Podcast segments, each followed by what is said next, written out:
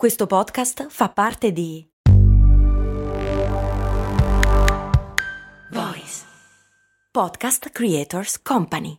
C'è stato un tempo in cui i libri di carta sembravano destinati a scomparire, un po' come era successo con i DVD, ve li ricordate? Le nostre case erano piene di DVD e poi sono scomparsi, venduti ai mercatini dell'usato a 50 centesimi l'uno, resi obsoleti dalla tecnologia. E invece oggi gli ebook reader come i Kindle sembrano già roba vecchia e gli antichi tomi polverosi invece sono ancora lì a tenere botta. L'era degli ebook reader sembra finita, anche se le cose sono molto più articolate di quanto si pensi. Ne parliamo tra pochissimo qui su Brandy. Rimanete con noi, mi raccomando. Ehi, ma tu lo sai cosa potevi comprare nel 1860 con l'equivalente di 10 euro di oggi? Beh, potevi comprare una casa e nel 1950 una piccola barca. Negli anni 70, sempre con 10 euro, potevi comprarti un vestito elegante. E oggi, con 10 euro, cosa puoi comprare? Un chilo di pane, un kebab? Effettivamente non un granché, ma puoi comunque investirli per il tuo futuro. Come? Beh, su Scalable, un'app che ti mette a disposizione gli strumenti essenziali per costruire una cultura del risparmio. Ti consente di investire in modo flessibile in azioni, ETF e fondi, creando piani di accumulo automatici a partire da un solo euro. Quindi con 10 euro diciamo che siamo proprio alla grande. In più, con Scalable puoi iniziare il tuo percorso di investimento in piccoli passi, approfittando di una sezione dedicata all'apprendimento dei principi base degli investimenti. Amplia le tue conoscenze finanziarie e fai crescere i tuoi investimenti nel tempo. Scopri Scalable per i tuoi investimenti. Link in descrizione.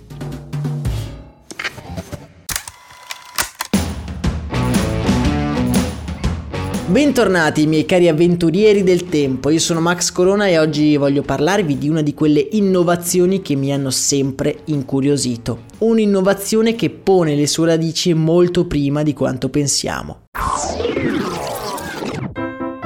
I lettori di libri elettronici fanno la loro comparsa nella mente umana nell'ormai lontano 1930, proprio mentre i libri tascabili cominciano ad invadere gli scaffali delle librerie. L'ideatore, Bob Brown, infatti teorizza proprio nel 1930 uno schermo per leggere i libri, a cui darà anche un nome, Ridis, sostenendo che ormai il cinema fresco fresco di sonoro ha ufficialmente superato la parola scritta e quindi è necessario un dispositivo per leggere più velocemente e soprattutto più libri contemporaneamente dallo stesso schermo. Una soluzione all'epoca un pochino estrema ma molto simile, converrete con me, ai moderni Kindle.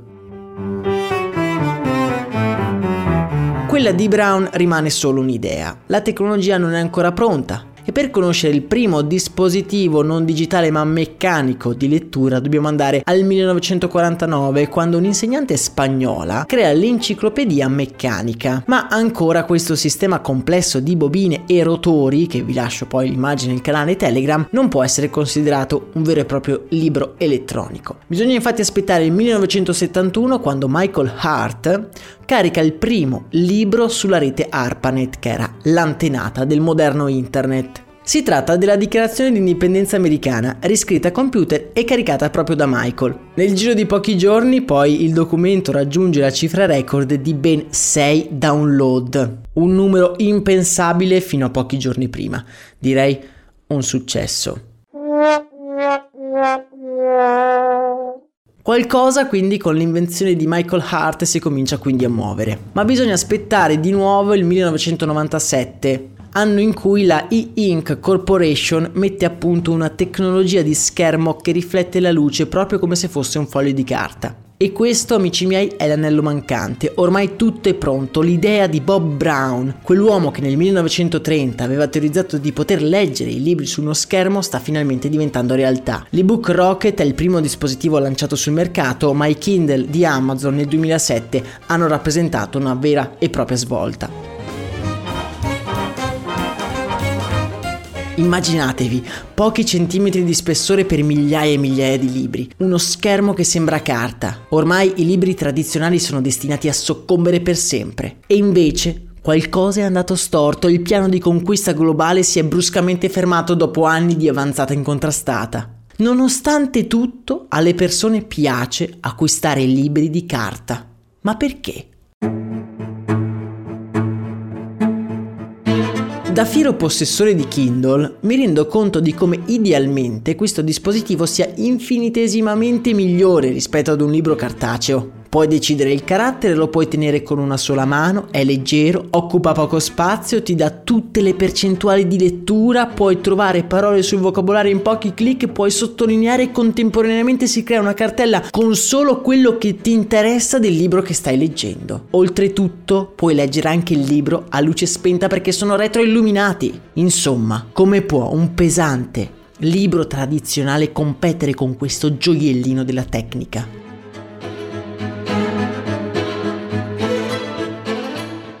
E qui entra in gioco la nostra parte irrazionale. Molti sostengono che sia l'odore a farci comprare i libri nuovi, altri invece la sensazione delle pagine sotto le dita, la percezione di avanzamento e la possibilità di sfogliarlo così, senza uno scopo preciso, passando da un capitolo all'altro, senza dover diventare matti con vari clic tra capitoli e che so altro io. Un altro aspetto che mi sento di considerare è il piacere dell'acquisto. Quando compriamo un ebook non percepiamo l'acquisto di un bene, ma più una concessione, un download, non comprando niente di fisico. Il piacere dell'acquisto non è solleticato. Quando torniamo a casa con un gran bel grosso libro cartaceo, ne sentiamo il peso, ne contempliamo la copertina, è un oggetto che stimola delle parti del nostro cervello che semplicemente ci fanno sentire meglio, indipendentemente dal fatto che poi lo leggeremo oppure no quel libro. Per non parlare poi dei regali. Ok, voglio conoscere tra di voi una persona che mi dice che regalare un ebook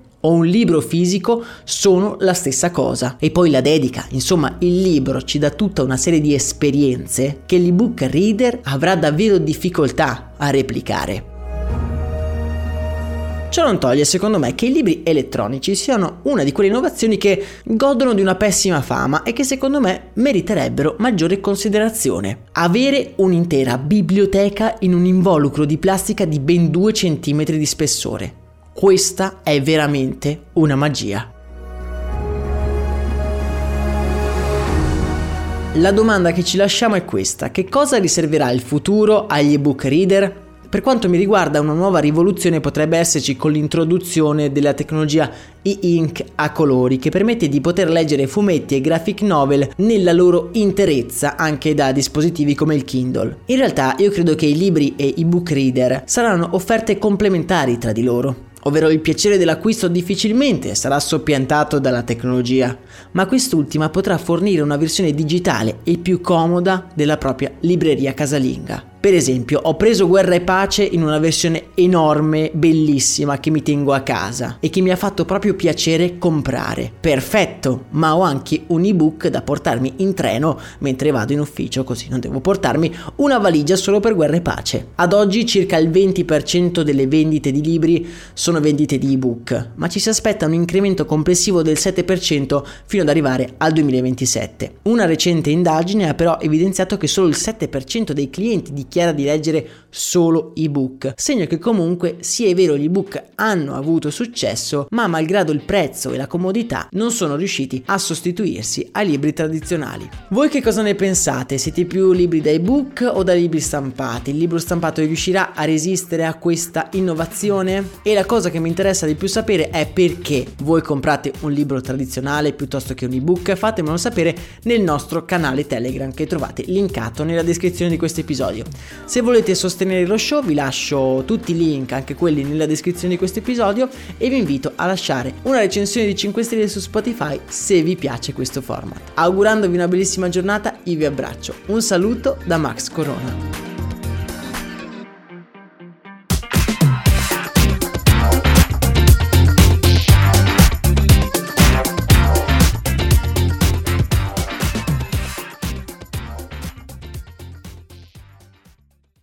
Hiring for your small business? If you're not looking for professionals on LinkedIn, you're looking in the wrong place. That's like looking for your car keys in a fish tank.